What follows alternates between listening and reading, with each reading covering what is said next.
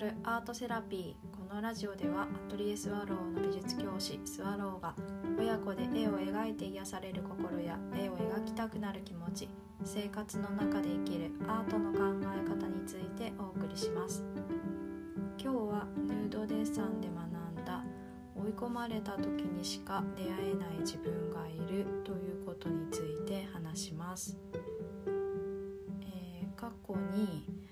数日間続けてヌードデッサンをする課題がありました。で、その時なんですけど、学生の時で人の裸を見る機会っていうのは、すごく限られてると思うんですよね。家族とか恋人とか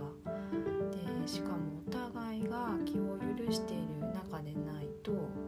目にすることってないと思うんですけど、こう全くね、場所が違ってヌードデッサンするっていう時はその状況がもう全然違うんですよね。こうカラッとした状態っていうか、大勢の中でそのモデルさんが真ん中にいらっしゃって、でそれをこうみんな一生懸命見て描くっていう不思議な空間なんですけど、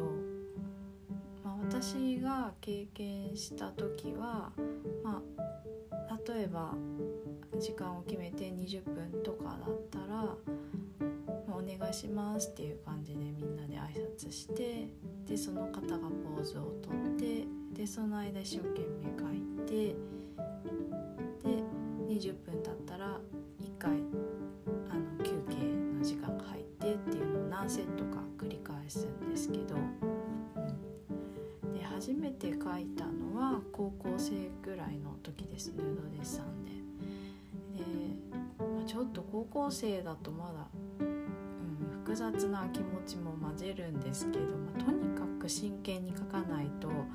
のモデルさんに対して失礼だなっていう、そういった心構えで描いていましたし、先生もそういうことをちゃんと事前に指導してくださいました。裸になってくれているし、絵を描くっていう時はどういう意識で描くのかっていうのもレクチャーしてくれたのを覚えています。なので、学生になってまた描いた時はもっと冷静にこう肉体の構造を見ようという視点とか、あとこう人間なのでこう有機的な質感とか、そういうのってどうやったら描けるんだろうとか、あとそのモデルさんから放つこう空気感というか、そういうのも感じ取りながら描くっていうことに取り組めたと思います。で、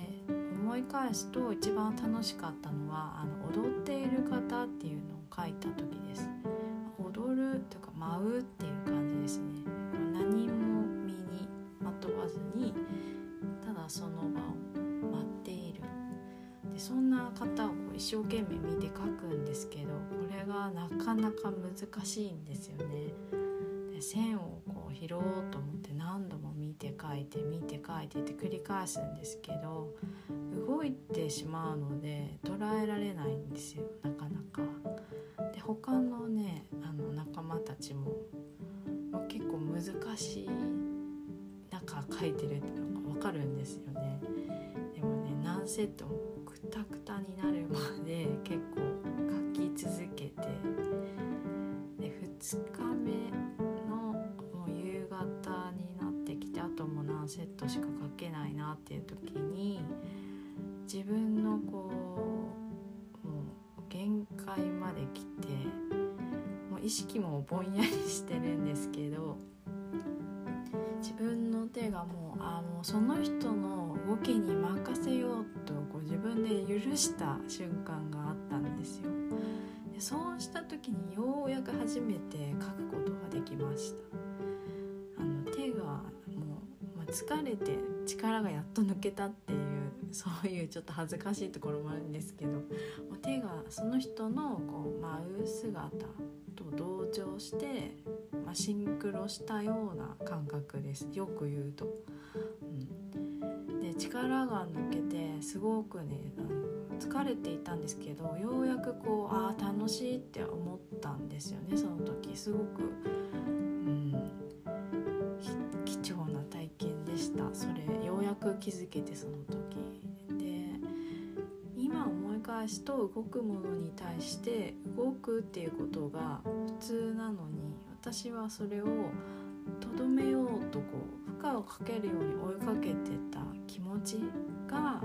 余計に書きづらくさせていたのかなだなって思いました、で、それは時間的に自分がクタクタになることでこうようやくね力が抜けて、こういうことなんだ書くって分かったんですけど、で現在は結構その感覚を生徒に対してもこう応用してというか、なんか視点を切り替えて感じることがあって、でよく動くっていう生徒、元気な証拠なんですけど、よく動くっていう生徒に対しては、一見こう座らせなきゃとかこう授業時間の中ではこうしていてほしいっていう意識も思っちゃうんですけど、その前にその子はよく動くのが自然なんだから、その子との関わり方を教えるっていう立場の自分が意識するだけで、これがよく動くのが普通なんだって意識するだけで、学習する体制とかコンディションがこうお互いで整って課題に取り組みやすくなるんだなと、今は思います。私がその子のことをなんていうか許すというか、気をこう楽に持つことでその子も気を楽に持ってくれるので、じゃあ学ぼうかってなった時、一緒に課題にこう視点を移しやすくなるといった感じですかね。今日は、